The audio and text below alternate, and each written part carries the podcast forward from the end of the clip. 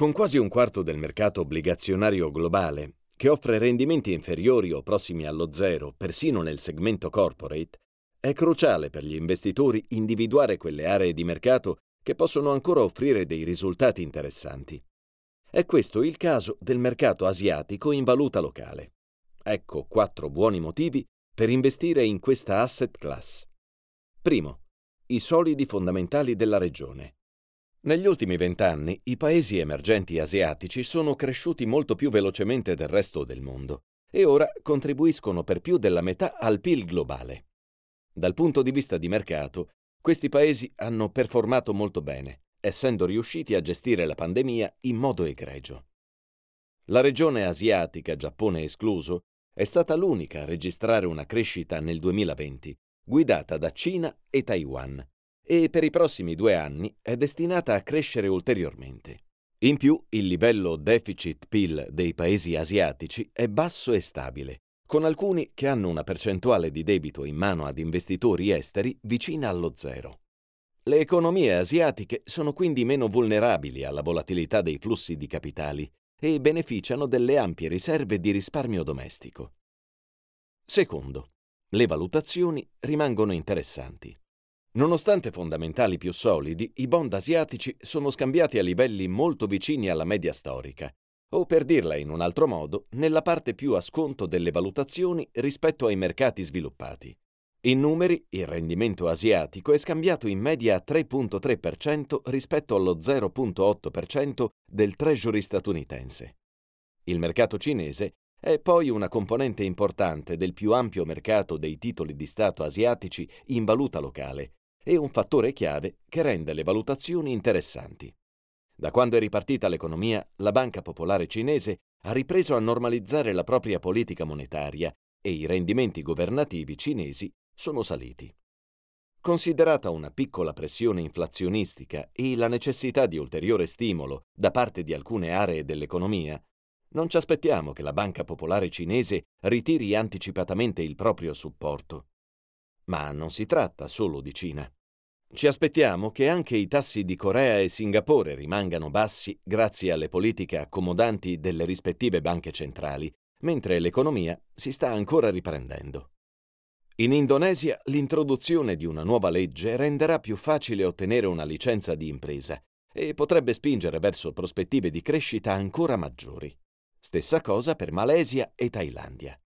Nel primo caso, tassi reali interessanti mantengono basse le valutazioni, mentre nell'area thailandese i tassi rimarranno stabili fino alla ripresa del turismo internazionale. Nel subcontinente indiano, la riduzione della pressione inflazionistica dovrebbe supportare i tassi di interesse. Terzo, i bond asiatici in valuta locale offrono molte opportunità. Siamo soliti dividere i mercati asiatici in tre fasce a seconda del livello di reddito che sono in grado di generare. Tra le economie avanzate abbiamo aree come Singapore, Corea del Sud, Hong Kong e Taiwan, che tendono ad avere rendimenti più bassi e con una correlazione negativa alle azioni. Nel mezzo troviamo mercati tra cui quello cinese, ma anche la Malesia e la Thailandia, che tendono ad avere una bassa correlazione alle altre asset class. Infine troviamo i mercati obbligazionari che chiamiamo emergenti, poiché hanno rendimenti più elevati e sono più sensibili alla crescita globale, meno correlati ai paesi sviluppati e più rischiosi. Solitamente generano ottimi rendimenti in contesti di ripresa economica. Questo è esattamente quello che intendiamo quando parliamo di un ampio spettro di opportunità.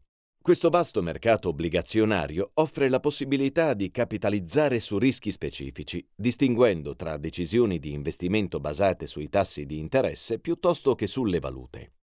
Proprio le valute locali sono il quarto e ultimo punto di forza del mercato obbligazionario asiatico. Ci sono buone probabilità che il dollaro continui a deprezzarsi e le valute emergenti asiatiche ne stanno beneficiando. Inoltre, se compariamo i bilanci fiscali e commerciali delle economie asiatiche con quelli di Stati Uniti e altri paesi, vediamo come le prime siano in una posizione relativamente migliore, dal momento che tendono ad implementare una politica fiscale più rigorosa. Le economie asiatiche beneficiano anche del miglioramento delle attività manifatturiere e dell'aumento del commercio. In definitiva, in un mondo di tassi a zero, vediamo buoni motivi per investire nei bond asiatici in valuta locale, dal momento che sembrano essere un'area del fixed income che possiede ancora del potenziale per generare un reddito interessante, in combinazione con una gestione attiva che aiuti a navigare con esperienza in questo universo di opportunità. Dal pezzo Quattro motivi per scegliere i bond asiatici in valuta locale di David Cheng, Investment Director Fixed Income del 25 febbraio 2021. La presente registrazione audio ha scopo meramente informativo e non deve essere intesa quale offerta o una sollecitazione ad acquistare o a vendere qualsivoglia tipo di strumento finanziario. Le opinioni e i pareri contenuti nel presente documento non rappresentano necessariamente la visione aziendale formulata in altre comunicazioni, strategie o comparti di Schröders. Per maggiori informazioni si consulti il sito www.schröders.it.